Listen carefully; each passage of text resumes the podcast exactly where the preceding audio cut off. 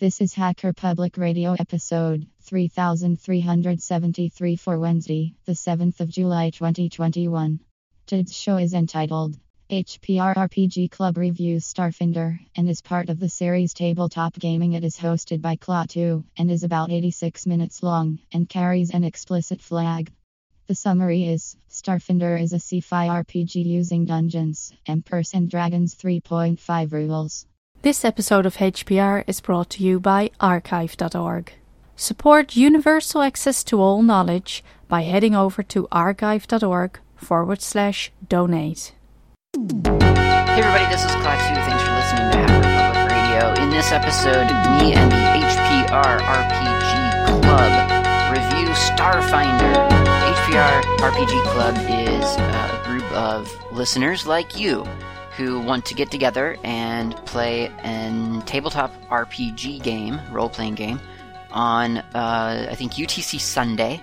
That's New Zealand Monday. We play one game for approximately four weeks and then we review it. And that's what we're doing today. We got onto a call and reviewed our experience with Starfinder. Starfinder is don't don't don't lose track here. Starfinder is an offshoot of Pathfinder, which is a fork of Dungeons and Dragons at 3.5 edition. So Pathfinder is Dungeons and Dragons 3.5, except rebranded with some rules changes here and there and further development done on it.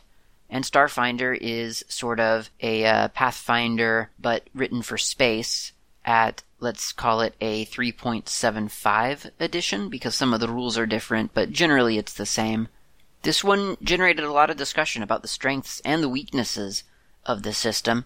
We do a lot of comparison, obligatory comparison probably, between Starfinder and Dungeons and Dragons 5th edition, which if you've not played either, those comparisons probably won't resonate with you. We tried to keep it down to a minimum, but uh, at, at, at a certain point you just can't quite help but compare. So you'll hear a lot of that in this in this recording. We also talk a lot about the spaceship combat. Of course, being set in space, it's rather inevitable that you're going to get into a skirmish with a, another spaceship.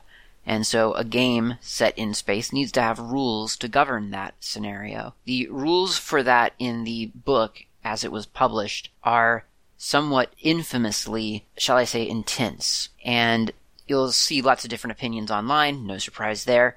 But I think that the general consensus, and I'm I'm I'm aware that I am hazarding a an assumption here, but the general consensus tends to be, from what I can tell, that spaceship combat, as written in the book, is a little bit burdensome. It is um, probably, from what I've heard, or uh, I, I think it is probably quite a good system if you are getting together with friends to play a spaceship combat simulator. And if that is your only expectation, I think reasonably that would be a, good system for that. If you're getting together with your friends to play a role playing game in which people play individual characters with their own choices and their own personalities, that spaceship combat scenario isn't quite maximized for that setting. It's the difference if you've ever heard people talking about the difference between a tabletop role playing game and a tabletop war game it's kind of the difference between those two things in, in many ways. So, I have an alternate rule set for Starship Combat that I tried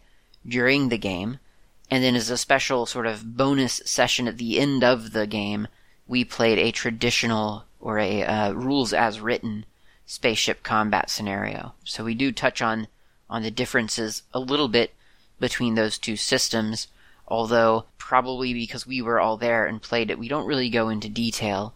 And so I will simply say that the alternate rules try to maximize individual character choices, tries to speed up combat by only requiring you to play until one or the other of the ships reaches half of its uh, hit points. Uh, it does away with a lot of the, well, it does away with the phases of, of combat turns it just kind of lets everyone go in sequence, do whatever they want to do, using all of their character abilities, or some of their character abilities, uh, and sort of ignoring the spaceship itself, which seems counterintuitive.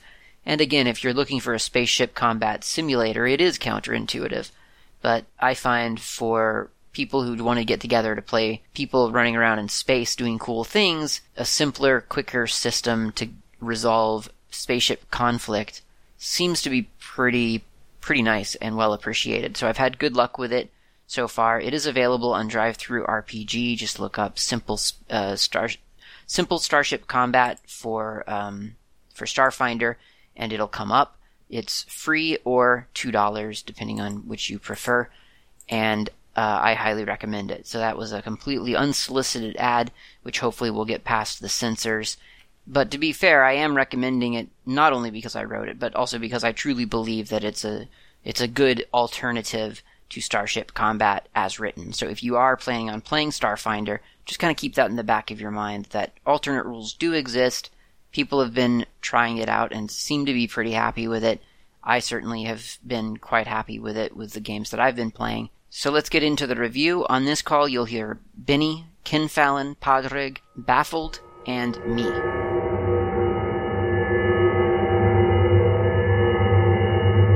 So let's first roll for initiative. So roll a d20, and if you have your character sheet, you can add your initiative bonus. If you don't have it handy, that's fine. We'll just roll your d20. Oh, I should have gotten my character sheet. It's a plus six, right? Yeah.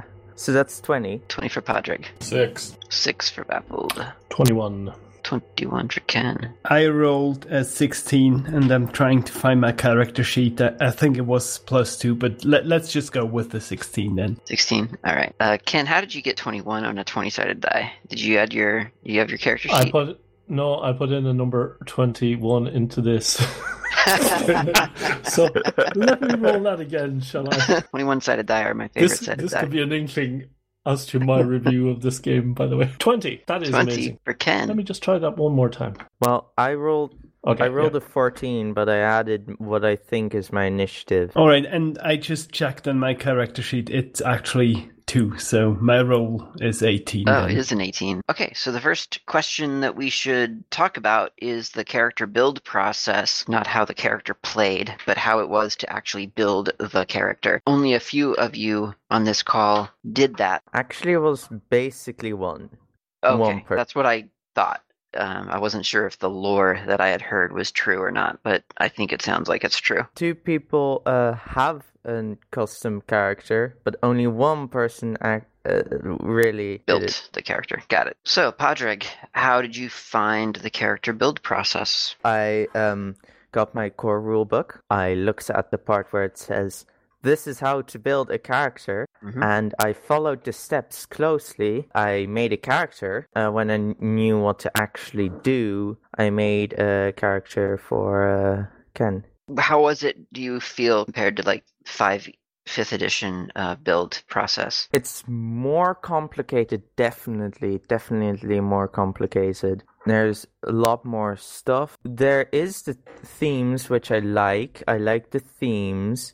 There also I like the fact that you can choose not to have a theme, but there is um there's a little less options in um in races and in uh, classes, which um, I don't necessarily think is a bad thing, but it is a thing. Yeah. But there's definitely a lot more looking through the book. What is this? There's a lot more writing down on the actual thing.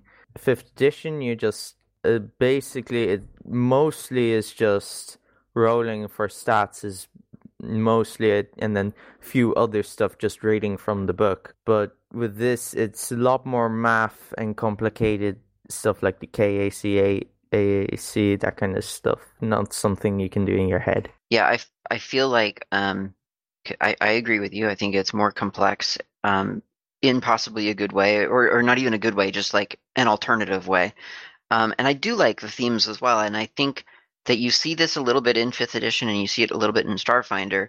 And I hope RPG, other RPGs take note. Um, and that is this idea that there are like there's the way to build the character and then at the at the end of the paragraph there's like the and if you don't care to figure all this stuff out yourself here's a here's a quick example or here's a here are some sane defaults to take. You know, I feel like even in fifth edition, how you have that standard array if you don't want to roll the die for your stats. I just I kind of like that sort of thing where it's just like yeah whatever. In fifth edition, yeah, basically it, it's a.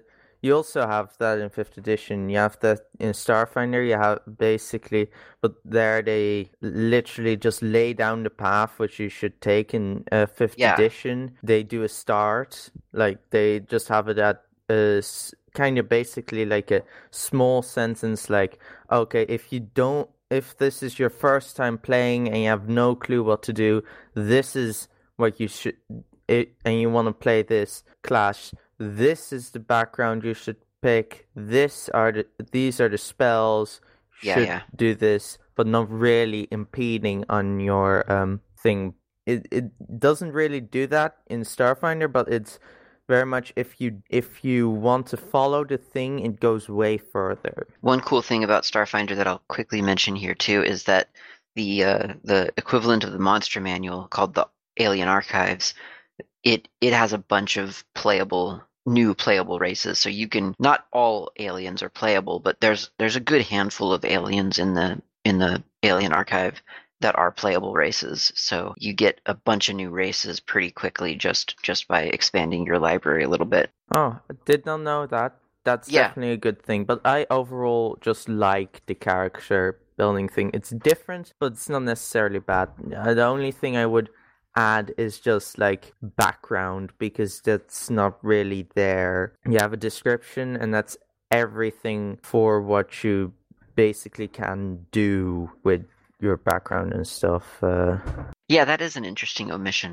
Um, Yeah. that would be a nice thing to have. Yeah, it's probably they probably do have it in a separate book for all I know, but yeah, it's not in the core rulebook. yeah, it's not very clear on what you should do with the factions because they're like factions. hmm and it's there Yep. in the core rulebook Yep. and it even says that you can be one of these factions and you can believe in these gods but it doesn't say that anywhere on the character sheet and it doesn't really it's not really clear if you should or should not do it Those are primarily aimed at organized play, where you go to conventions and and there's record keeping and and it's a very organized process. And factions play a big role in those games, but yeah, they don't make that clear in the core rulebook at all. for someone who's never been to any of those things who just right, plays it's completely home. yeah, yeah, it's totally It's- meaningless. it, it I, I like them and I chose to include it, but I didn't find anywhere where to do it.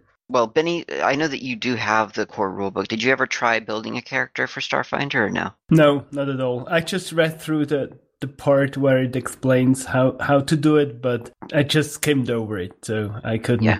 I couldn't Okay. have an form an opinion in this one. Fair enough. Back up to the top of the initiative says Ken now. How was it to play your character? So, in other words, did you feel like your character had lots of features and abilities and things like that? Ken. No, I think I made a fundamental mistake in choosing a coward for my character. And as such, I didn't have any of the weapons, or uh, basically all I had was a Swiss Army knife. And uh, that was a major disadvantage. Granted, the sitting along while Padraig created my character for me was quite enjoyable. And I felt this was a really cool character but I think it was probably a cool character for a different universe than this one. Yeah, great point. I mean, there are games where that would be completely doable, I think, but. Oh, and I mean, I could have run Starfinder to make that possible, but I was running a a, a pre-written adventure, which you know focuses. I mean, it was in fact the first adventure that they published for this game system, so it really does focus, as you can almost tell,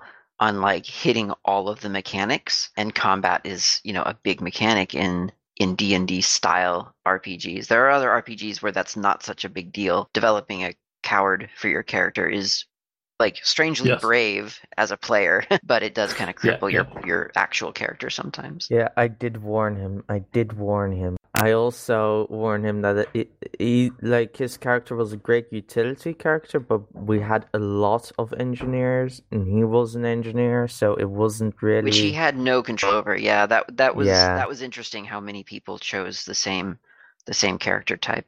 Um kind Padre, of how did you predictable.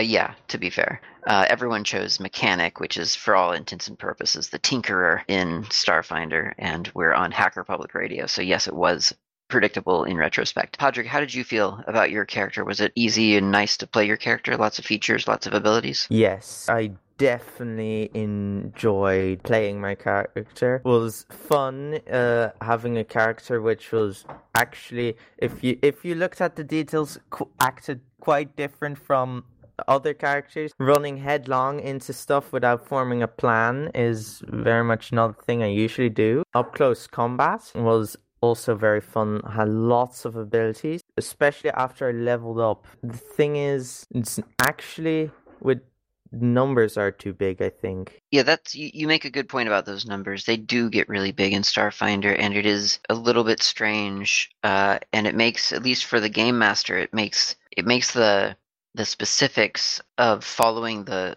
the pre-written module very important because those those numbers like i mean one thing will be a dc 15 and then later it'll be like a dc 35 you know and it's just like it's completely like how do you get to 35 on a 20 sided die well it's all those those modifiers and that's that's very different than um, Yeah. really a lot of other games i think those are big numbers Uh, Basically, you have to specialize into something. You can't not Yeah.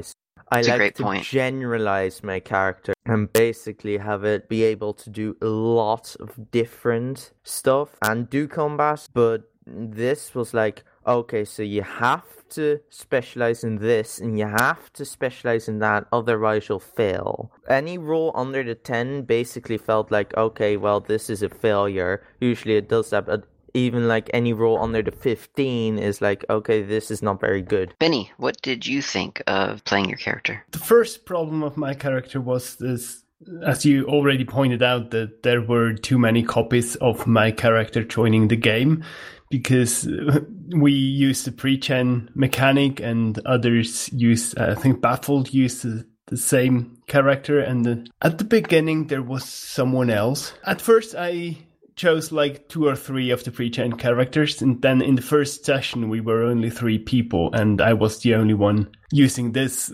character so that's why i kept it. I think i would have gone with another character if i knew that the next session there will be more copies of of myself. Apart from this it was it was a fun character to play because you have all these options. You even have this drone you can use. When you attack you get an attack for yourself and you can have your drone attack. The other thing i i, I enjoyed having but uh, never used except for once in the first session is m- is my cheek pouches where i can keep like for, for the size of the character a huge amount of stuff in in cheeks. Yes that's because you're a rat a rat person and they they could stuff their their cheeks full of whatever random stuff they want Yeah, exactly, exactly. The, it was like a third of my height cube yeah that I could stuff into Yeah. my cheeks. So it's like, I, I'm, I'm not sure how this physically works, but it was was fun fun having. There were a couple of things in the in the correct character I never quite got how to use them. So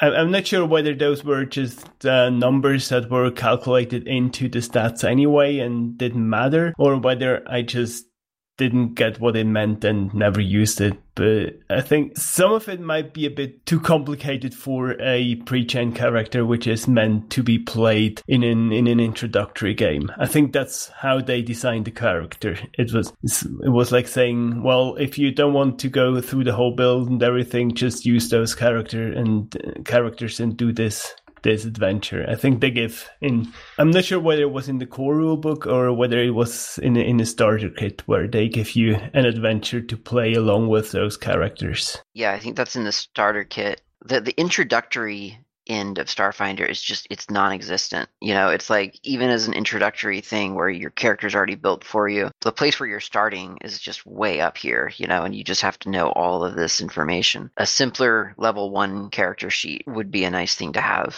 And I think it also adds to the complexity that you your characters live in a world which is completely different to to our world. It's not just it's not just our planet and another another reality popped over it. It's like it's completely different in space and everything. But we'll we'll discuss. I think we'll discuss the world right later. Baffled, what did you think about playing your character? It was fun. There were so many parameters to the character and being relative newbie to RPGs, I didn't and I still don't know what the large majority of those things are. I could just sort of only follow along and go, yeah, sure, I'll go with that. And with a lot of help being explained what they all did, you know, I think one of the things is that a lot of people chose mechanics, as you pointed out. They were things that we were already familiar with as hackers. A lot of the other character types that were offered, as far as pre gen characters went, are things I just have no feeling for or connection to. So I didn't feel I could choose one of those. They were sort of oh, totally alien to my mindset of what would I do as a biohacker? What would I do as a necromancer?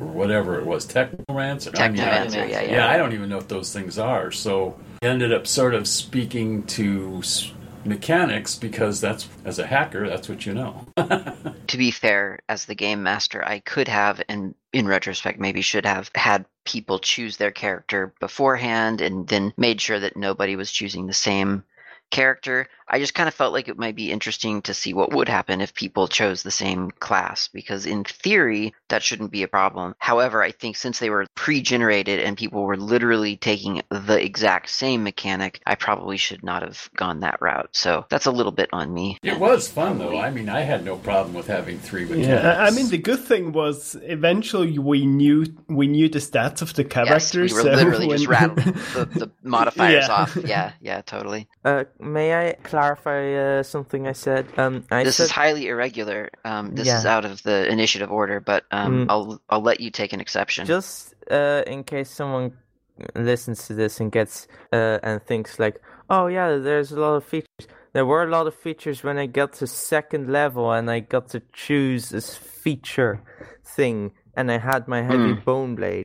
That's the only reason there were a lot of features for me because I could do this combo during combat. That's the only reason. Features, yes, there are lots of features, but definitely not early, and it's harder to get than you might think from what I just said. A soldier Played a was the class that you played, correct? Yeah, okay. Let's talk about rules. What did you think of the rules of the game, at least insofar as you understood them? And that can be part of the question is did you understand the rules? Let's start back up at the top with Ken. Yes, it all seemed fairly logical, I have to admit. Uh, I don't know how much of that is down to. I, I completely knew this is the first game I've ever played, but I've listened to a few, so it all kind of made sense. And although I did need to rely on both you and Padraig from time to time to explain what I needed to do math wise. Yeah, but you kind of get the feel of it pretty quickly, right?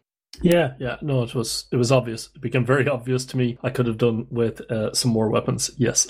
Um, just for the record, like in the future, if you're ever playing in a game that I'm running ever again, you just you realize that you've made a horrible mistake with your character choices. You can totally talk to me, and we can we can make sure that that is repaired either in story or just magically as a hand wave. So just so you know, like yeah, just talk to your game master, anybody no, who ever. was interesting to play the character out fully. Okay, cool. Patrick, what do you think of the rules? Yeah, they made sense. They were very similar to what I already know from 5th edition D&D, though there were some differences, notably what I already said, the higher numbers. That was one thing which really kind of annoyed me. But other than that, it was pretty logical. The the AC will split into two pieces because it's the future. Um yeah, e- e- everything apart from like starship combat was fairly logical. Starship combat is weird. It's not necessarily bad, not necessarily good, it's weird. The one thing I would change is just if the numbers were smaller, it would be near the perfect game, I would say. Because numbers are so big, I can't do my preferred style of play, which is specialist, which is uh, only specializing in combat. Yeah, no, I think you're making a really interesting point about the forced ability of specialization in order to hit those high numbers. I haven't heard it expressed that way, but it's actually really insightful. It really, really annoyed me. I was until we had like I was like second level and we had combat stuff where I could do my cool combos. Until that I was like really like why do they have these large numbers? I can't really do anything. I'm I made my character in in a way where it was a little bit spread out, only one rank into anything. Which yeah, and so I had to go to second level, which no one else did, and to actually be useful.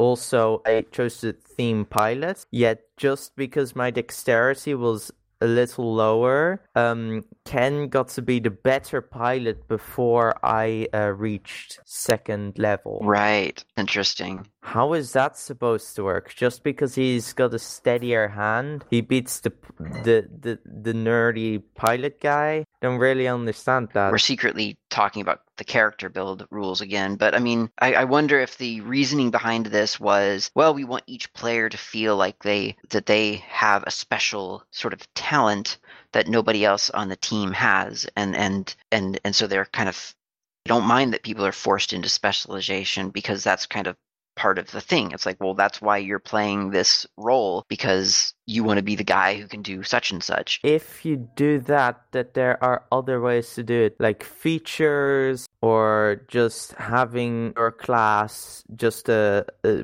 being able to roll higher for this kind of stuff. Just having all the numbers be higher is a possibility and it will work for those who want to specialize. But if you don't want to specialize and you just want to be a general character, it's very annoying. Benny, what do you think of the, the, them rules? As everyone else already stated, they're pretty close to to fifth edition D and D, so a lot of them already make sense if you know the D&D rules except for certain stats that that are different or don't exist like the the fact that you have KAC and EAC was it called, and not just an armor class. And hit points, hit points work work differently because you've got stamina points first, and when they're you used up, you hit on the hit point. But apart from this, was was mostly clear. Actually, point is, I I like the fact that the the numbers were higher to make a counterpoint here because it kind of felt right in this world where that everyone has to to specialize in something and as a team you felt more like you depended on each other than in a D&D game where everyone plays whatever he likes, right? And here you actually have to make sure you have a pilot on the team because otherwise you, you won't be able to fly a starship. And you have to make sure that you have a mechanic on the team who's also good with computers because eventually you want to fix this starship or like hack another starship or something. The downside was at some point McNallu left the game. So we were the only, the only person with healing powers was kind of gone. And so we had problems staying alive. Because of this, you have to put more effort into designing the team and not just just the character. And I think that's also what what the pre-gen characters were built built to do. That's why the mechanic was actually specialized in, in engineering and computers. And there was no pre-generated like general ability character. I think in fifth edition, one of the common complaints or, or criticisms i guess is that yeah character like everyone can cast spells now in in d&d whereas it used to be that wizards could cast spells or cl- wizards and clerics and that, and that was it. And if you wanted magic but nowadays you can just play a rogue and get spells at a certain point. So it's it definitely encourages the generalization of the characters. This seems to take a different tact. It's not only that the, the numbers are higher, it's also the ranges are are larger. So for for some checks you might not need such a high number and for, for, other checks you might need a high number. So it's kind of it's kind of it's not like you always for everything you need a specialized person to to do this. Sometimes there are tasks that can be done by everyone and sometimes there are tasks where, where you have to have someone who specializes in in something. We get it into our head that we have to roll high But I mean, sometimes the DC is only five. You don't have to roll high. You know, you just have to not fail completely, and so it's fine. With a DC of five, it also makes sense that some people just succeed without even rolling a die because they they're just specializing in something, and this task is so easy that obviously they they can't fail because they're they've got the ability to to do like more difficult things in in this field. Yeah, and once again, the sort of the mythos of D and D style games is that if you roll a one, it's a crit fail, critical failure. But in reality, that's not true. That's the uh, rules say that that's in combat situations. So in if it's like yeah you're you're rolling to I don't know uh, log into a computer or something and it's only a DC five, you can easily roll a one and your bonus of four or five will get you over the over that DC and so you succeed even though you have literally rolled Yeah, a one. exactly. So people forget that a lot. I think I will bring up some things that you made me think of though that I took that I took a note of during play. One is the weapons. Remember we had a little bit of a problem understanding how to know whether a weapon targets a player's KAC or EAC and that was a little bit odd I thought because there's a lot of terminology around the weapons and it, there's it doesn't really just say in the weapon stat, you know, like targets KAC, which would be beautifully easy. It says like analog and then I think you go off of the damage type to figure out whether it's EAC or KAC, and I thought that was needlessly complex. Yeah, I, I guess that's where this science part of science fiction comes Yeah, into play. Yeah, um, I don't want to think that hard in my RPG. In Starfinder, you have resolve points, which you can spend to regain stamina points. Once you're depleted from your stamina points, you have health points. The idea is that you have resolve to stay alive, and so you're just pushing through, and this builds up your stamina to continue going. But once your stamina and your resolve has drained for the day, then you, when you take damage, you're actually taking like physical, mental, sort of like actual damage to your body, and that can kill you. So this is obviously a timer technique because they don't want you to be able to just replenish your health points whenever you want, but they do want you to be able to stay alive. So you can spend a resolve if you have it to get your stamina up, and that gives you a little bit of a boost. But then you start to get drained back down. So it's it's a timer mechanism, which D&D 5th edition does quite elegantly with hit die where you can take a short rest and you have a certain number of hit die that you can spend to boost your health points back up. And once all your hit die are finished then you'd better rest for the, the day because now you're starting to actually be damaged. Two different approaches to the same problem of how to keep characters alive while also making it a risk to to be in this world. And i feel like the resolve stamina hit points is a little bit clunky i feel. The, the number of resolve points you have to spend starts to increase as your character level increases which seems weird to me. Why does it take a level 5 character more resolve to stay alive than a level 1 character or whatever? Just feels a little bit weird. And then just having to track three values for your health seems really really kind of clunky to me I do like that system. I like the in D and D fifth edition. I usually whenever it's possible, I take a long rest instead of a short rest because I don't really like the die things.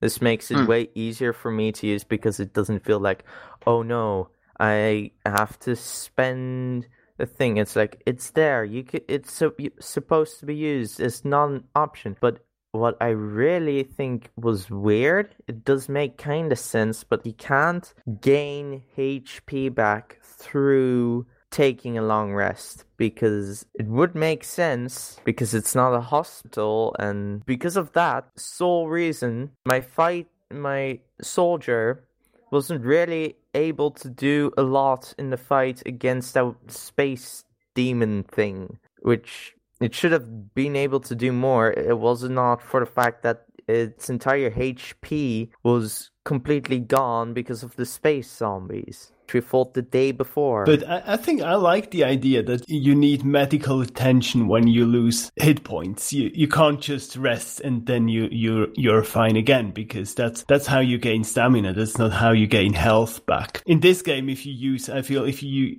lose health points, it actually means you're you're physically damaged and you need you need some attention to get this fixed. listening to this conversation has brought up some thoughts about it is this universe i think part of the reason it has this may have as many attributes and different types of values resolution, stamina, that type of thing is it appears to be a very in depth, long term universe playing style. And coming to it as a pre gen character and not being familiar with RPG general, there's no way in the realm of one scenario, or two if you want to call the starship another scenario, uh, that you can really become comfortable with why those rules were set up and why those rules give you so many options.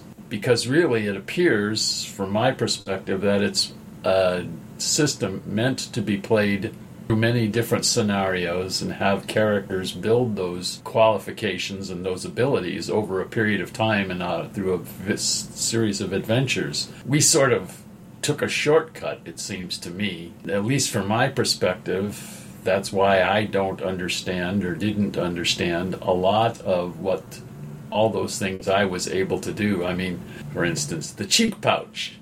I thought they were cool, but I was never clear whether cheek pouch meant in my cheek until you guys were talking about cheek pouch just now, and we're talking, you know, five weeks into the process. I wasn't clear what they meant. I just thought, oh, well, it's a hip pouch that I wear on my butt, sort of thing.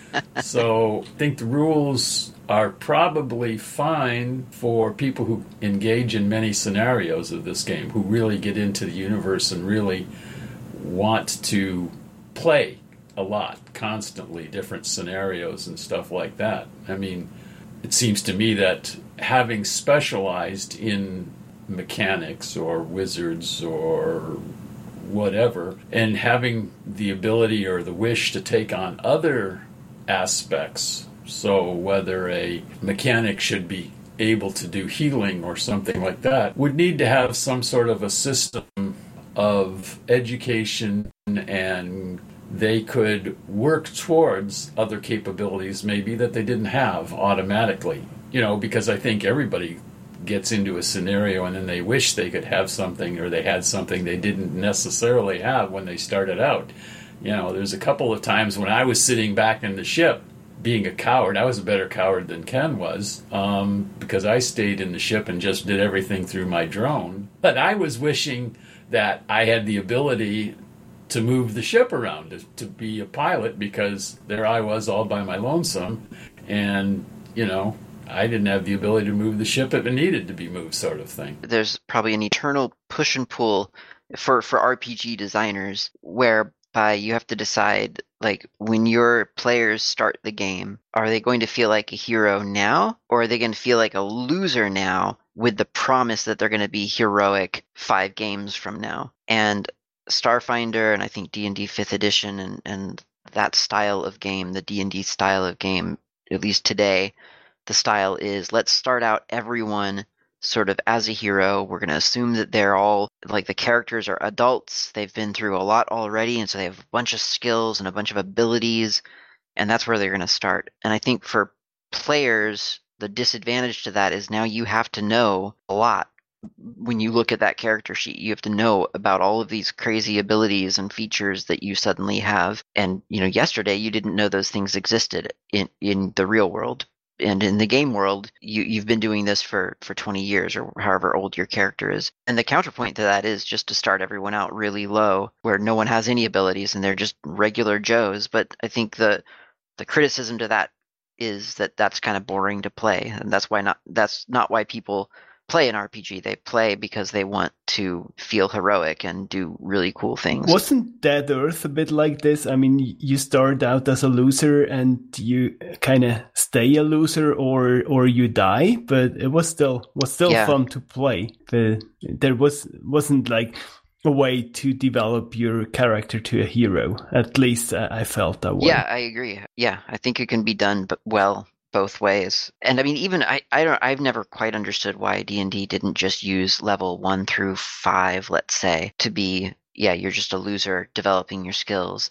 And for people who don't want to start out as a loser, you can just say, "Well, I'm, I only play in games that start at level five or whatever." You know, like I don't understand why why we use one, you know, like why we can't have both. In other words, scenarios that aim at people's skill level within that universe, sort of thing. In D and D Fifth Edition, I think that they should add like zeroth level, fourth level, eighth level, because that's like in CR that those exist so they should add that for the Mhm. people who want to play it like that when i say like um i don't like that i have to specialize i mean with skills because i like skills not just because they're useful but mostly just because i now have more numbers on my um character sheet and i like that Doesn't Shadowrun has have this concept of like three different uh, ways to build a character? You either can build like a, a character that just starts out in the shadows,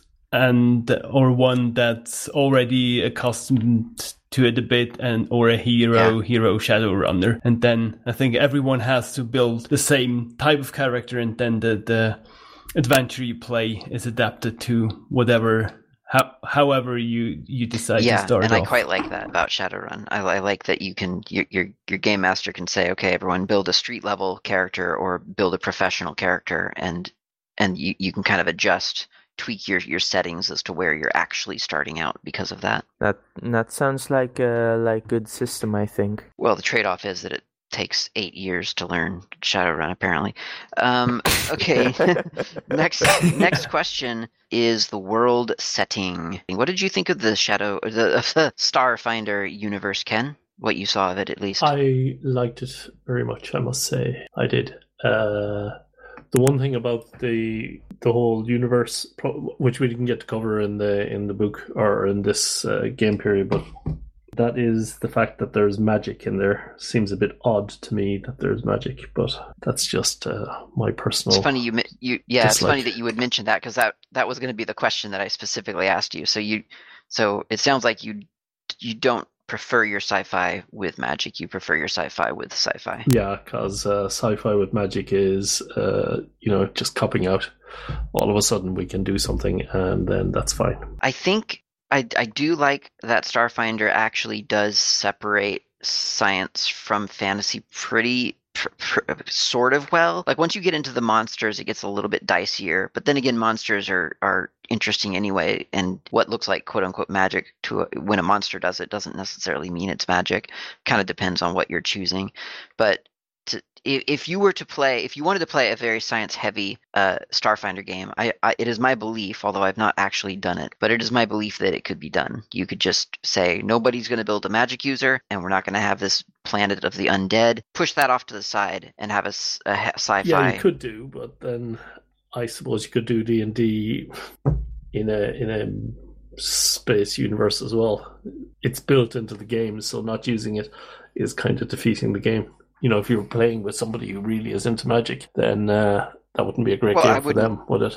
No, no, yeah, I well, yeah, and that's why I haven't done it yet. I haven't found it. Uh, I, I believe that if you had a group of players who th- who said we want to play in space, we don't like magic in space, then I, I think you could run Starfinder as as that. So that's my assertion, but it's it's as yet unproven You by mentioned me. that there was some other type of game that was more a spacey game, but didn't have magic in it. So why not play that one?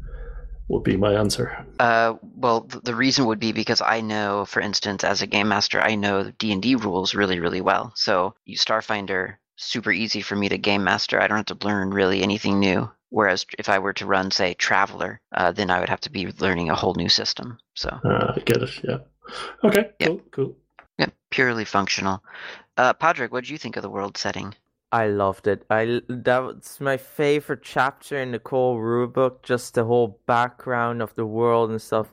The fact that there there's the gap. It's the gap is so annoying yet so great because I want to play the game and um figure What's out the lore of the game at the same time. The gap is a is a a gap in history. Nobody, who, people who live through it can't remember anything. It's some sort of weird, unexplained phenomenon. No one knows what it is. So there are, if you read closely, there are some stuff which like weren't affected as much by the gap or which lived through it, but all n- normal, conventional, historical stuff is pretty much all gone, and I like that. Uh, I like the fact that there is a blend of magic and um and of sci-fi. Uh, the fact that uh, there's also um like a part in the back which uh, lets you able to convert your um pre-existing um uh, Pathfinder characters into uh, this game, and that made me think. Wait, I didn't know anything about Pathfinder, but could this be like the future of Pathfinder or a Pathfinder thing, where it's like in the future, and that's why there's magic? Yeah, I like all the planets. I like all the factions. I I I love just the entire background of everything and anything and stuff, and that there's a timeline. There's a massive timeline of stuff and a map and anything. Anything who uh, anyone who likes lore should definitely read the last the Pact Worlds chapter. Mm, well, as you know by now, I'm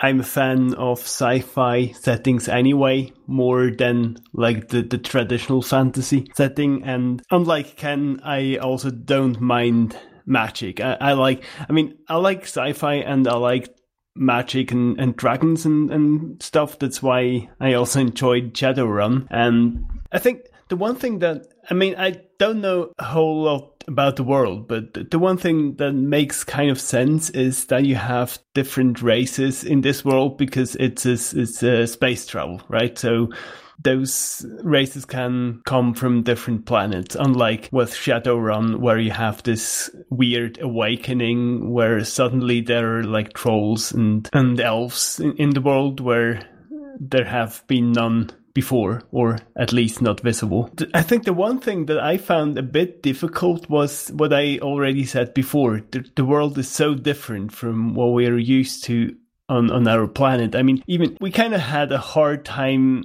orienting because there was no north or south and sometimes we started again with north and south but there were there are no poles so how do you how do you know where north and south is and also with uh, with the space fight. I mean, it's a, a three dimensional world with no gravity. So where is up? Where is down? Why are are the spaceships generally traveling on the same plane? I think at one point you said the spaceship can go over the other spaceship, and this kind of doesn't even make sense because there is no over yeah. or under. I mean, they, they don't even have to have the same alignment with regard to where their wings are and everything. So it's kind it's kind of hard to imagine how how a world in space works, where where it's a lot easier if you're just on Earth in a different future century. So uh, let me get this straight. You're basically saying that uh,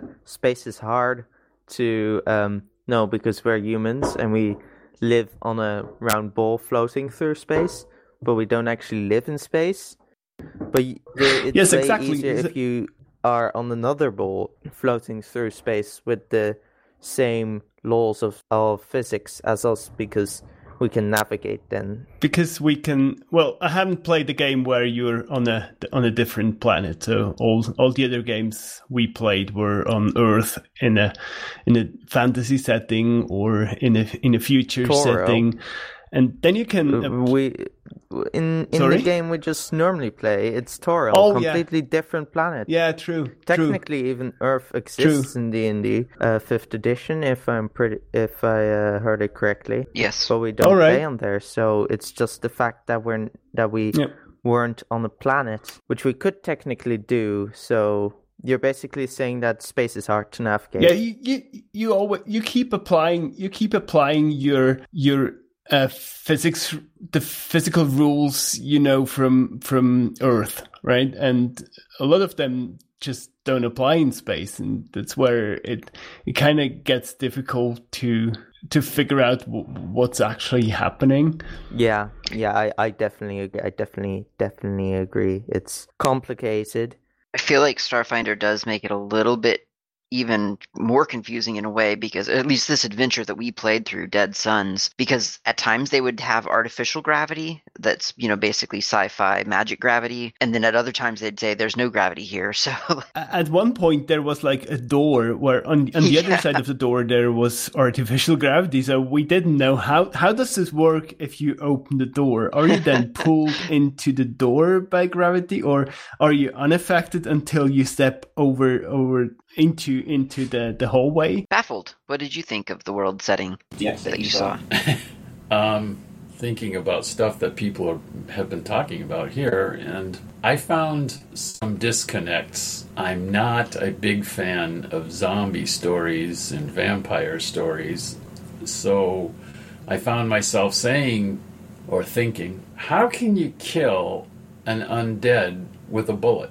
Like, I mean, I'm thinking while we're playing this, they're already dead. How are you going to kill them? One of the other disconnects that happened for me was with what Ben and Padraig were just saying was so many of the activities flipping over the spaceship or barrel rolling. You know, those are airborne techniques that we are aware of from aerodynamic, you know, airplane fighting, which certainly would have absolutely no relevance to an in space adventure or in space scenario. So they were kind of disconnects. I didn't mind having them, but those thoughts still crossed my mind like, you know, how is it that I'm going to kill a zombie with a gun? You know, it just didn't make sense to me. But then, even in reality, when we're talking about what is accepted technology and what is not accepted technology, we have difference of opinions in real life. So, for instance, you've got the standard model of the Big Bang Theory versus the electric universe model, which is quite a bit different than the Big Bang Theory. And we have people arguing about those things in real life over time. And people who are adherents of one universe are not adherent of the other universe, whether something is magic or something is science, or whether it's real science or pseudoscience. I don't know how you actually nail that down, so I think I'm going to play a game that's in a in a universe that has a world and, and stuff like that. You just need to be able to say, okay, these are the rules we're going to accept because we want to play this game and we want people to have a good time and you're just going to have to suspend any thoughts or feelings you have of other realities or you don't see it that way sort of thing because certainly there are disconnects and and I had them. And maybe I'm just not maybe I'm just not used to sinking myself enveloping myself in these RPG universes yet and that's why I find they're kind of weird. I, I wasn't sure how what kind of answers I was going to hear. That, that's really really interesting. I'm I'm a fan of the world setting myself, but then I'm kind of a fan of any world setting. It's just kind of it's fun. And I will say that I, I quite like the one of the things that I quite like about Starfinder is that it does encompass the whole universe. So like whatever you want, you can pretty much do. Like if if you have a bunch of players who are like, we really just want to play on a desolate wasteland. Well, then you set your adventure on a planet where everything is a wasteland. If they want to play a game set in the jungle, yeah, you know, it's just like you've got everything you could possibly need, and everything is just as likely as anything else. So, like I was saying to Ken, if you want to play without magic, then you can play without magic. It's it really is a sort of an all-purpose science fiction setting, and I mean, even heck, you wouldn't even have to go to a different planet. Like even Absalom Station, the sort of default setting of Starfinder, or the, the central point, even that has multiple levels. And you can just say, well, it's a really big station, and to you, your your universe, quote unquote, is this one level. That's all you know in the world. You don't have the money to get on a starship and jump around space. This is the adventure we're going to play. So it's it's very flexible, which I quite like. Yeah, I agree. For instance, you could also solve the solve the uh, problem with like how do you imagine navigating in space by just saying Okay, so um, so the Pact Worlds decided for navigation in space, we're gonna go decide that this is up, that is down, that's that no, That's that true, way, yeah. that's that way, that's that way, and stuff. Uh, for instance, doing something like okay, it's aligned to the Pact World sun, or it's aligned to the uh, center of the Milky Way, or something, and that's something people would do because people are very bad at navigating space otherwise. And that would An ISO standard sense. for for space navigation. Yeah, absolutely. No, if you great. want to go a step further, you could just say, okay, artificial gravity aligns in this way. So even th- then, even the spaceships would align. So I just think that's that might be a solution. some great ideas there. Let's talk about combat. Kind of have a feeling that everyone is gonna. I mean, combat is basically the same as combat in D and D, really. So I don't think we're gonna have differing opinions there. If you do, you can speak up. But let's also encompass space combat. Boy, this is a complex question. I'm gonna just ask lots of different questions to each of you. Ken, what did you think of combat? And by combat, I mean right now on the ground combat. It would have helped to have uh, more than a penknife. Uh, Yes, although, You have a club. yeah, that, yeah, you got a club true. eventually. Well, the penknife, when I only had a penknife, I was able to throw a d20 and kill a zombie, so that, that was good. That was pretty phenomenal. Then when I got the club, I had a false sense of security and then bit off more than I could chew. But standing as an observer, and by standing I mean lying down dead in a suspended animated state, it was actually quite fun. And that was kind of the reason I went. Uh, I went on to the android or uh, asteroid because it's boring if you weren't going to be involved in the combat, and I didn't have a uh, remote I, I, uh, drone to to do any of the to sit back in safety and have a remote drone, which in hindsight would have made more sense. Yes, sir. About the I, I don't know what you've got against Swiss Nothing. Army knives. I mean, I, I live like I live like two kilometers, not even one kilometer from the factory where they were made. So they're they're great tools. I've got a couple of them. I don't have anything against it. In fact, that was the only thing I had to have a weapon, and that was the only thing that I thought my character, a coward, would have. ground combat was good. Was just general good. I love. I just. I just liked it. I like. I like that they split the EAC and the KAC. I didn't think that was confusing at all. The only thing was what I already said with the hit points and stuff. And at that first level, you have, of course, not really many features. When I was at second level, I just had a heavy bone blade, which for some reason is cheaper than a long sword and better at the same time. So eh, definitely, if if you're making a character and you're thinking, "Oh, I want a sword," get a heavy bone blade because it's cooler, it it's it's cheaper and it's better. And basically, I could I could attack twice if I hit. I could attack twice, and also um, it would make them staggered, which would mean that they could only either move or attack, not move and attack, which was very handy. It's huge. Yeah. Yeah, you have to hit though. It won't. It it won't work if you don't hit. I- i- If you miss, then sorry, you're out of luck. As you as you already already said, it's kind of the same as in as in Dungeons and Dragons with uh, KAC and EAC. Once you've figured this out, and once you've figured the stamina points and hit points out, it's basically more or less the same thing. The the one thing I enjoyed is having having a drone, so you could technically attack something from from two different angles, which kind of was kind of fun. was was different from Dungeons and Dragons, where you're just standing wherever you are standing and attack from there, either with a melee or a ranged weapon. You also had the benefit of being able to double up your attack uh, because you had that drone. Yeah, drones are really powerful. Yes, yes.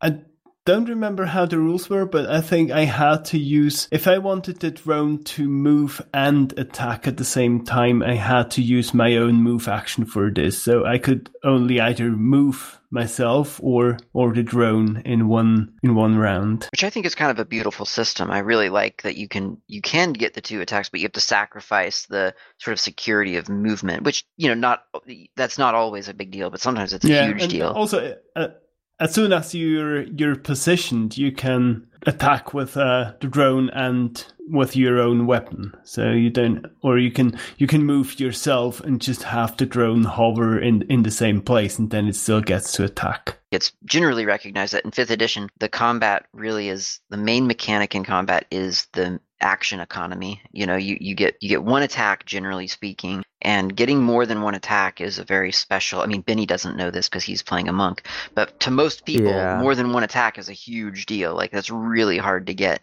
Um, so I don't feel like it's as much of a thing in Starfinder. They kind of they don't seem to care as much, which I think it's fine. I think it works out well, and I, I think the move, the the action economy in fifth edition is kind of probably my least favorite aspect of of fifth edition. I think I I don't mind the action economy. Like I, I don't um, mind it. I'm just saying it's my least I- favorite part of fifth I edition. don't. I also don't think it's my least favorite, but that might just be me being uh only really playing uh fifth edition or Mhm, mhm. only really caring for it because I I have those books. Yep.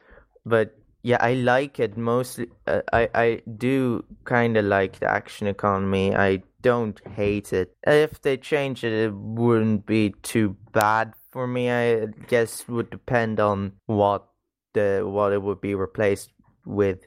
Um, yeah, for instance, when uh, it does make some abilities like um, you get an extra attack, that's it, and it will take up like an um, uh, you have to be fifth level. You have to have this uh thing, and it will take up another thing. That's definitely worth it. Like compared to another thing where you do extra damage, you're like, ooh, I don't really know. Do I want an extra attack or do I want extra damage? Extra damage means that if I hit, I'm guaranteed to have um more damage. Yet if I um don't hit, um I uh, can attack again. And if I hit twice, I can uh, do way more damage than that just one time. So that's why I like fifth edition. It's not Starfinder, but yeah, I just wanted to say that. Yeah, no, um, it's definitely. I mean, it's a design choice, and I don't think either one is wrong. It's just a diff- different different way of of approaching it. Baffled.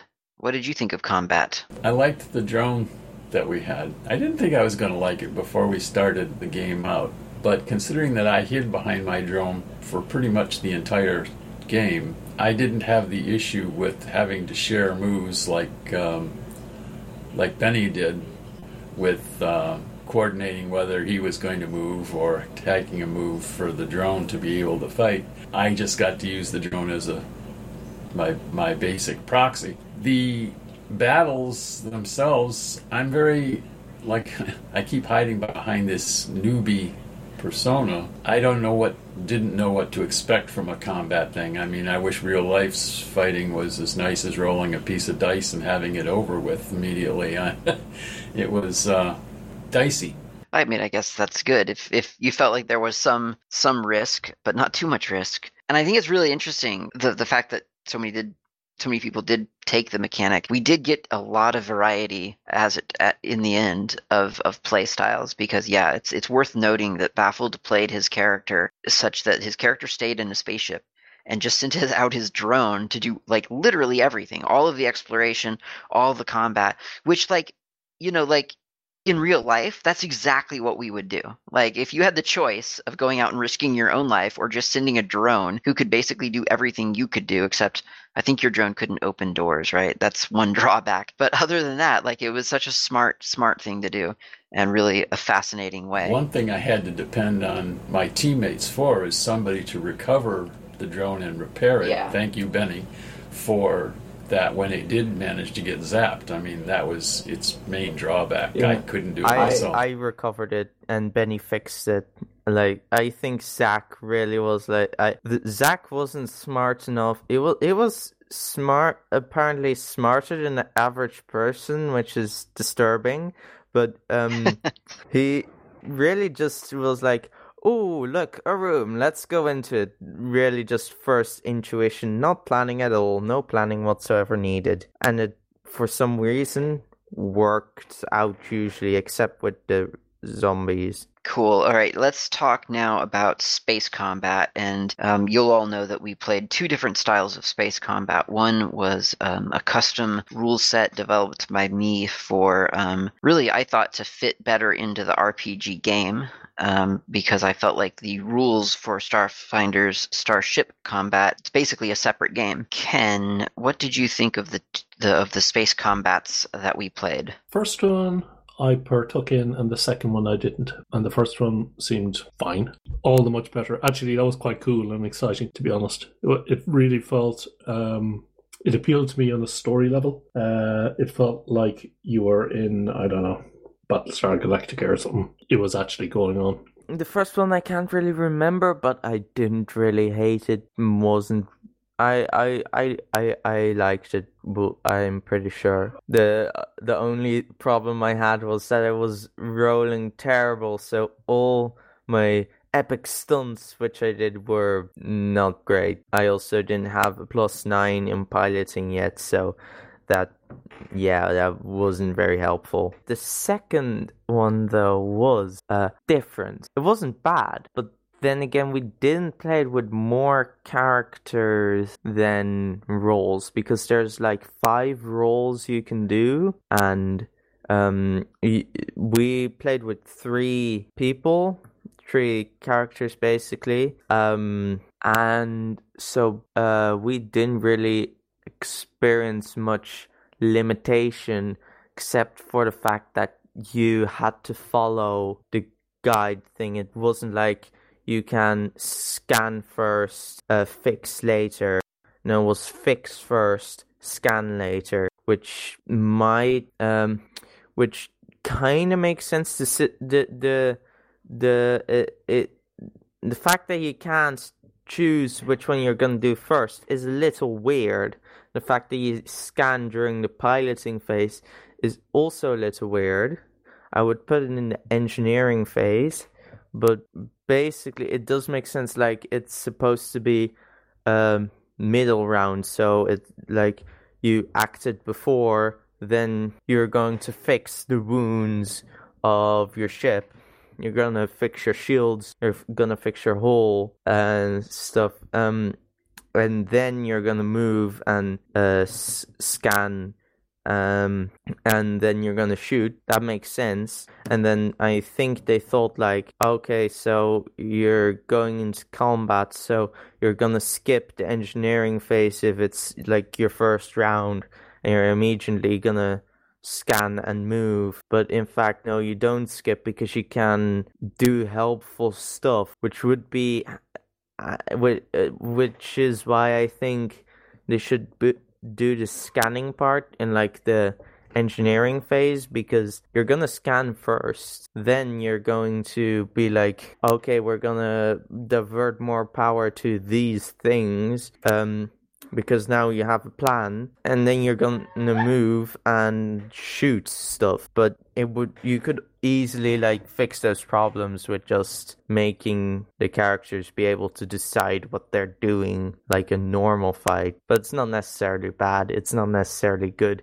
it's different. It doesn't really feel out of place too necessarily. The one point that kind of confused me with the second the the Starship combat session we ha- had last week was why would they even put a completely, more or less completely different game into this game? And to be honest, I didn't enjoy the Starship combat as much as everything else in Starfinder. So it kind of seemed a little bit needless to me to put put another game into into Starfinder. I would have enjoyed it more if Starship Combat was just an adaptation of the, of the regular fighting rules and without all those all those special rules that made it technically a different game. I think to me it was too the whole Starship combat was too restricted. It felt more like a board game and less like an RPG. And I prefer playing an RPG where you have use your own fantasy to to figure out what your character is doing than to a board game where you stick to strict rules and, and follow the rules. I didn't necessarily equate that it felt like a board game. Now that I think about it, you definitely act like a board game, more strategizing than normally. As Padraig stated, I don't remember the first game's space combat all that detailed. Um, Uh, to to be honest, I just skipped over this one. It was a more um, realistic thing, I think. The second Starship Combat, I wasn't crazy about it, to tell you the truth. A, we outclassed the other ship by so much, it was kind of to me like a game of risk. Whoever has the most armies on a property is going to win because all they got to do is keep throwing dice until they got it. And I don't think that this game with the space combat, the spaceship combat thing, I don't think we could have lost considering we outclassed them three to one on just about everything except whatever that AC was that, that they had higher than us. But it was clear right from the outset that all we had to do was hang in there and we were going to win. That just didn't a game to me. Yeah, and that was my my bad. I I, I should have gotten the correct enemy starship stats, but I I think that Benny's analogy of the official rules being like a board game is spot on. And yeah, the player agency just is completely removed in Starship Combat, to speak to Padraig's point. Like the fact that you can't scan when you want to scan, you have to wait for a certain phase. It's just, it's like, this isn't role playing. This is this is like some weird sort of simulations board game system. It just doesn't make any sense by any stretch of the imagination. So it's you go from complete freedom as your role playing character to like this bizarre restrictions of of spaceship combat and it just feels it is it's a different game. And the fact that none of you seem to remember the initial space combat is great. That's essentially what it was designed to do is just to fit right into the rest of the game. Doesn't remove you from the role playing experience. You get to do what you want to do. It should feel very fluid. It is essentially like ground combat, except you all do happen to be in a spaceship, but you're there's a lot of agency. You get to do stuff, and it doesn't last long either, which is a, another benefit. Even with you outranking your enemy in that final combat, I mean, it took us like an hour and a half to get through that process that's just crazy. That's a huge investment on a role playing game. Is it's like every combat, every spaceship encounter is going to take at least 90 minutes. And if you only play for two or three or four hours, that's that's a big chunk of time of not actually role playing. For the record, though, playing Starship Combat with you guys, the official Starship Combat with you guys, was the first time I ever had fun playing that system. Like I've I've played it and game mastered the official Starship Combat several several times now, and it was miserable every single time. But I actually had a lot of fun playing with you guys. Yeah, maybe this was just because we outclassed the other ship. That definitely probably colored things differently. Although honestly, Baffled says that that's not very sportsmanlike, but it, it actually kind of it did help because trust me, we wouldn't have even gotten through the spaceship combat if if you hadn't outranked that other starship. Because what ends up happening from experience is that they keep fixing their shields, they keep rebalancing their shields. You keep hitting them, they keep hitting you. You fix your shields. It goes on forever. I mean, it can go on for just hours at a time of of time. It is not fun. It's just not fun. The fact that you could actually get their shields down and then explode them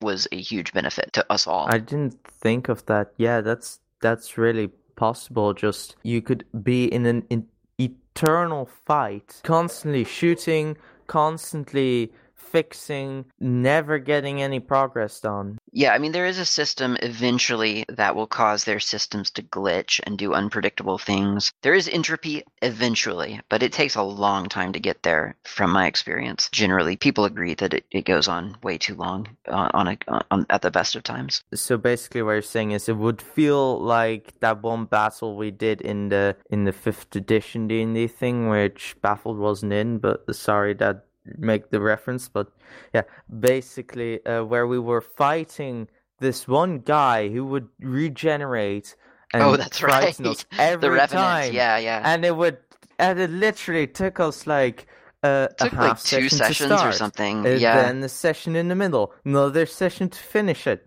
And it was so long. I'm so glad I skipped that troll that one time. That would have been horrifyingly long too. Yeah. yeah. Um, okay, let's do final thoughts. Final thoughts. Ken, would you play again, for instance? No. Oh, that's surprising. You seem to have very glowing reviews all the way through, but your answer is no, you'll never play again. No, I'll never play again. I think it completely turned me off role playing games. Um, the whole combat thing, uh, the the fact that there was very little character development or anything interesting happened. We arrived at a rock and we've killed some monsters and then we flew away. It seems kind of superficial to me in the same way that you know we're in a tavern and we go to a cave and we kill a vampire. Yeah, yeah. Um, well, for the record, though, that is that is this that is this style of game. Like you can definitely find RPGs that are not all about combat. So, um, yeah, it just kind of That's depends. what I told him. Yeah, yeah. Maybe we should find one of those uh, for for our next review. Yeah, if I, I could definitely drum up a system that actually actively discourages combat. I would say Dead Earth, for instance, discouraged um, combat because you were pretty fragile in in theory. But I think a period. I I would need a period away from it to be honest. Yeah, yeah. Uh. Okay, I- okay I'll I'll invite you back some other starting time. off, the first uh, the first few games was was good, and oddly enough, listening to the games that you did on HPR or even um, Lostnbronx Bronx's one, that was more interesting to me, and it was more interesting listening to the combat in that for some weird reason. But being in it myself, I just felt, uh, yeah, I'm sitting here now. I can't do anything, and Yeah. I have to wait for six people to go. Yep. Whereas in real life, it doesn't happen like that. But listen to the podcast of the show, it's kind of weird because, okay, now we're cutting to the action scene. The first guy has shot, and then the second guy is shot, third guy is shot. But I'm sitting there wondering, okay, what am I going to do? I've got this excellent Swiss Army knife, highly recommended. What am I going to do in the next thing? Yeah, uh, it wasn't as interesting to play as it was to sit down and listen to, oddly enough. I think one point you, you mentioned is also our our party was a maybe a tiny a little bit too large, so it kind of took a long time until you got to do something again in in a fight because there were so many people fighting. Yeah, that was generally in the beginning. I'm pretty sure. After that, like with four people, four people is it still takes a little time, but it, it it's a lot less. yeah, it's, it's I mean, amazingly, even in fifth edition, and we only play with three player characters, that can take time. So I think, yeah, I think RPG combat because it breaks out into those turns. It, it it is. I think some people do find it pretty pretty boring. I don't find it boring personally, but um, I know lots of people who find combat in RPG very boring, which is fine. The default setting for D&D style game, like yeah, the D&D derivative games such as Starfinder and, and fifth edition um, is like pretty heavy combat. Like that's just part of the game. People there's there's a crowd that really really likes that, and I get really impatient with RPGs that are too talky. Strangely Mm. enough, Well, to me, I felt it was a bit of a, a bit of a missed opportunity. We had this cool spaceship, and we Yeah. got this cool, got one, two, three, four different spaceships that were all cool, and we didn't get to. I felt they were a bit like a two dimensional thing. It's probably what they were because they're just a map, but it didn't really matter that.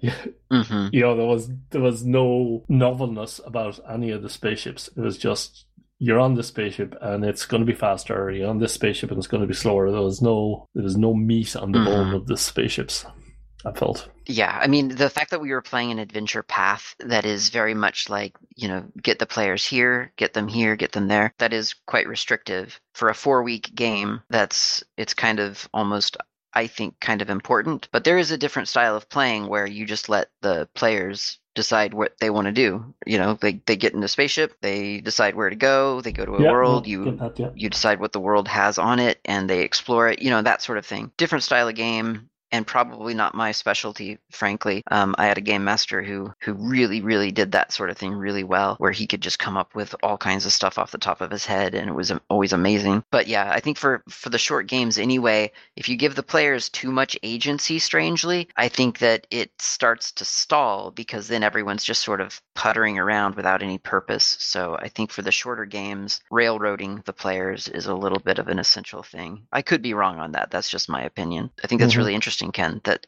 that you um, you want a little bit more story development out of your RPGs. I think that's totally a fair criticism. To be fair, you guys on our fifth edition game, um, you you guys do a really surprisingly good job of avoiding combat sometimes, which is cool. So and it does demonstrate I think yeah, it can be done. It's just the game master has to be open to it, which is easier to do, like I say, when there's like this just this great expanse of endless time. You know, it's like I don't care how long it takes you to get through the abyss. Like you can take five weeks or one week, you know, it doesn't matter. Whereas in the Starfinder game, I knew that I needed to get us through this adventure in four weeks, and that was that.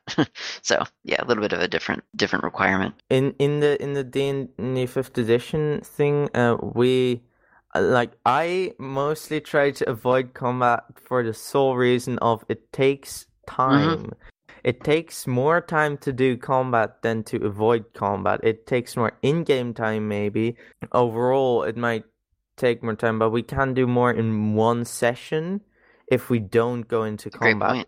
I like combat. I love. I might even love combat, but it takes lots of time, and I just want to play D and D, um, and I want to progress in the story. Otherwise, it doesn't feel like we did that much. So yeah, that's why I usually try to avoid combat plus. Then it's easier with you have all your spell levels, all the stuff safer. Oh, and similar to me rushing you through a Starfinder game, I'm going to have to rush us through the rest of this uh, review because we've only got about 15 more minutes. Padraig, final thoughts? Would you play again? Yes, definitely. I enjoyed it. Wouldn't say it's better than 5th edition. I like 5th edition more. That might also just be because uh, I have more books, I have more experience, I have better characters and stuff. Um, but yeah, I do like this.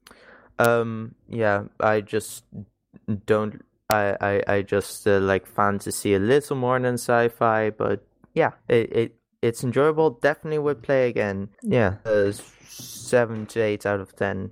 7.5 out of 10, I would say. If you ask me whether I want to play another Starfinder game or wash the dishes, I definitely go for Starfinder. If you if you ask me to, whether I want to play Starfinder or Shadowrun, I'd go for Shadowrun. Because I, I can't I can't exactly pinpoint it to to anything, but to me the, the whole story in the game also felt a bit flat.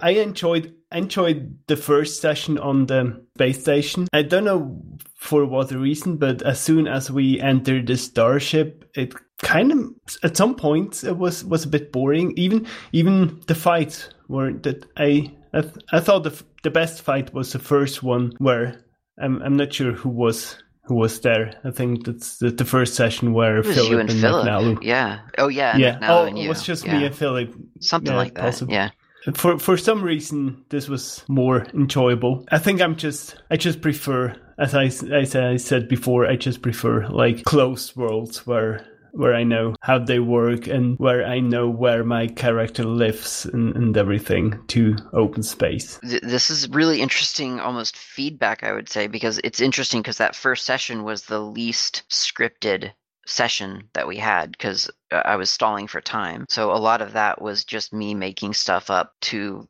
to sort of give you guys something to do which maybe it's just your imagination is better than the books. I mean i think maybe this book wasn't the best adventure which kind of surprises me. And and i i kept going back and forth between should i run this adventure or not? And then i thought well this was the adventure that they put out concurrently with the game. Like it was the first adventure they came out upon release. That's the adventure everyone sort of had to choose. If you wanted to play a pre-written adventure, that was what was available. So I thought that's what we'll do, sort of like to emulate the everyone else's first impression. I don't know if that was the right choice. I feel like now maybe it wasn't, but then again, you know. No, the purpose of this is to try yeah. out the game and that's yeah. what we were doing. But I mean, at the same time, we could we can try the game with a made up story too, and I think that would be equally valid. It would just be a different tactic. I definitely agree that the the first few sessions were a lot more enjoyable, and then it kind of got a bit. I think I liked being like I wasn't there at the very like first you could call it the one where uh the people who I'm who um Like I'm pretty sure that was with the people who mistook the time. Yeah. The, the Yeah, uh, yeah. day. Yeah. Maybe I should have mistaken the the the day, but um, I I like the spaceship uh, battle the most. Yeah. The the the the the the, the battles on the on the spaceship with the with the in, uh, dog Yep. things. Those I liked exploring the thing. It was very scary though.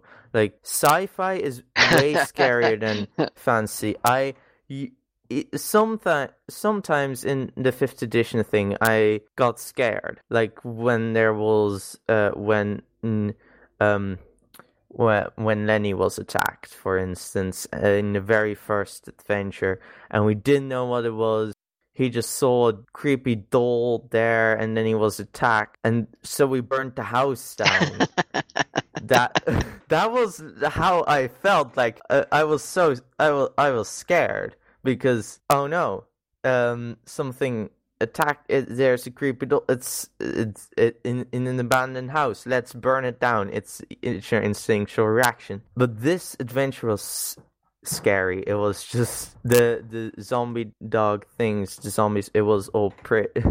all the space stuff just makes it way more like um with with Firefly. You also have Mm, that yeah. um, sometimes with some of those episodes, which isn't a bad thing, but it's definitely something you should know. Yeah, yeah. Baffled. Final thoughts? Slash, would you play again? Well, I don't have a lot of experience, so I would say, yeah, I'd play then because I had a really good time. Um, I don't know really what I was expecting. I really enjoyed the interaction and watching everybody else play and everybody else's ideas and come up with different scenarios and how they would do things. I found that fascinating. Um, I did not find at any point that I was bored waiting for my turn to be on screen again because it was for me just enjoyable to watch what everybody else was coming up with and doing and i had a good time with that. I wish we would have spent more time um, exploring the spaceship before moving over to the asteroid because i was having a good time finding out what was in all the different rooms and what was behind door a and door b and ouch door c killed me sort of thing. Um, so I had a good time. I at this juncture, I don't think I'd want to play that starship combat thing again, but the actual scenario we played, or more in that universe, yeah, I'd, I'd have a good time with that. I did have. Cool. Great. Thanks, guys, for the um, for the thoughts. It sounds like um, sounds like we have reviewed Starfinder. So uh, next week we'll start a different game, which I'll announce on the Hacker Public Radio mailing list. Everyone is, of course, welcome to join in. Uh, anyone listening to this is welcome. Anyone on the mailing list is welcome to join in. Um, thanks a lot.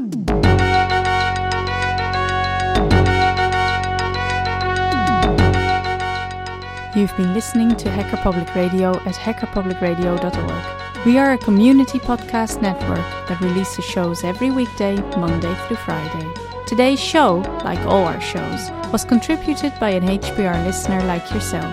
If you ever thought of recording a podcast, then click on our contribute link to find out how easy it really is.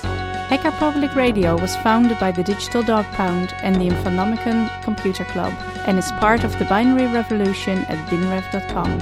If you have comments on today's show, please email the host directly, leave a comment on the website, or record a follow up episode yourself. Unless otherwise stated, today's show is released under a Creative Commons Attribution Share Alike 3.0 license.